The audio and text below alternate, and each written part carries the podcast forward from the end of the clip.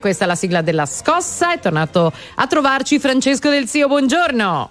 Buongiorno, buongiorno a tutti. Francesco, allora la scossa di oggi è dedicata a dei numeri che abbiamo letto in queste ore che ci hanno lasciato insomma abbastanza senza parole. Allora, siamo abituati a parlare di tasse in maniera un po' particolare in questo paese, sapendo che tutti quanti le paghiamo, eh, per carità, e però poi i numeri dicono cose un po' diverse.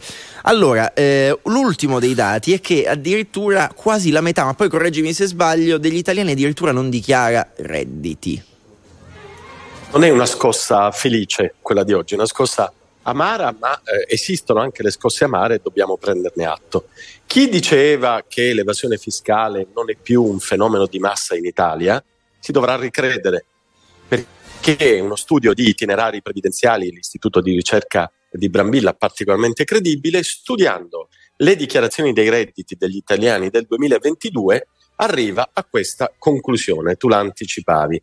Su circa 59 milioni e 200 italiani presenti residenti in Italia, poco più di 31 milioni, 31 milioni su 59 milioni, hanno una dichiarazione dei redditi positiva, guadagnano e quindi pagano le tasse. Il che vuol dire, rileva il rapporto, che il 47% degli italiani è in condizioni di estrema povertà perché non ha redditi di fatto, una percentuale assolutamente anomala nel mondo avanzato e nel G7. Ecco, eh, percentuale anomala è un eufemismo naturalmente che nasconde un comportamento ancora molto diffuso tra gli italiani a tutti i livelli, in tutti i ceti sociali, in tutte le regioni, le aree d'Italia, nonostante gli ottimi risultati della lotta all'evasione, l'attività incessante dell'Agenzia delle Entrate, le campagne di educazione e senso civico e così via. Ma adesso Francesco dicono che utilizzeranno anche l'intelligenza artificiale per trovare gli evasori. Allora, eh, l'intelligenza artificiale ci aiuterà in molti settori, speriamo che questo sia uno dei primi. Il vero tema è incrociare tutte le informazioni disponibili. Oggi l'Agenzia delle Entrate in realtà ha molte più informazioni disponibili di qualche anno fa perché può mettere insieme quelle dei conti correnti, eh, quelle dello stato patrimoniale, immobili e così via, quelle dell'INPS e, e quelle dei nostri acquisti attraverso carte di credito. Quindi oggi le informazioni a disposizione ci sono per la lotta all'evasione.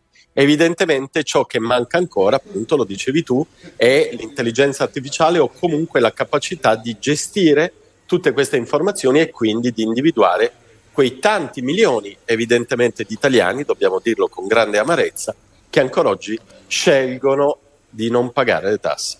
Francesco, una manciata di secondi, poi dobbiamo salutarci, però ti voglio chiedere se da questi dati emerge qualche differenza a seconda delle zone del nostro paese.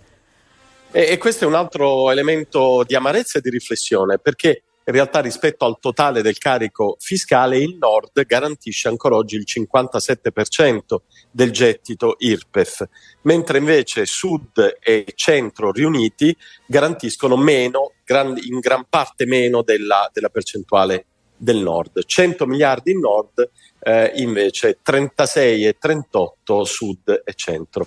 Anche queste eh, differenze territoriali, questi grandi divari, in realtà cristallizzano una situazione che conosciamo da molti decenni e anche questa non ci piace sì. per niente.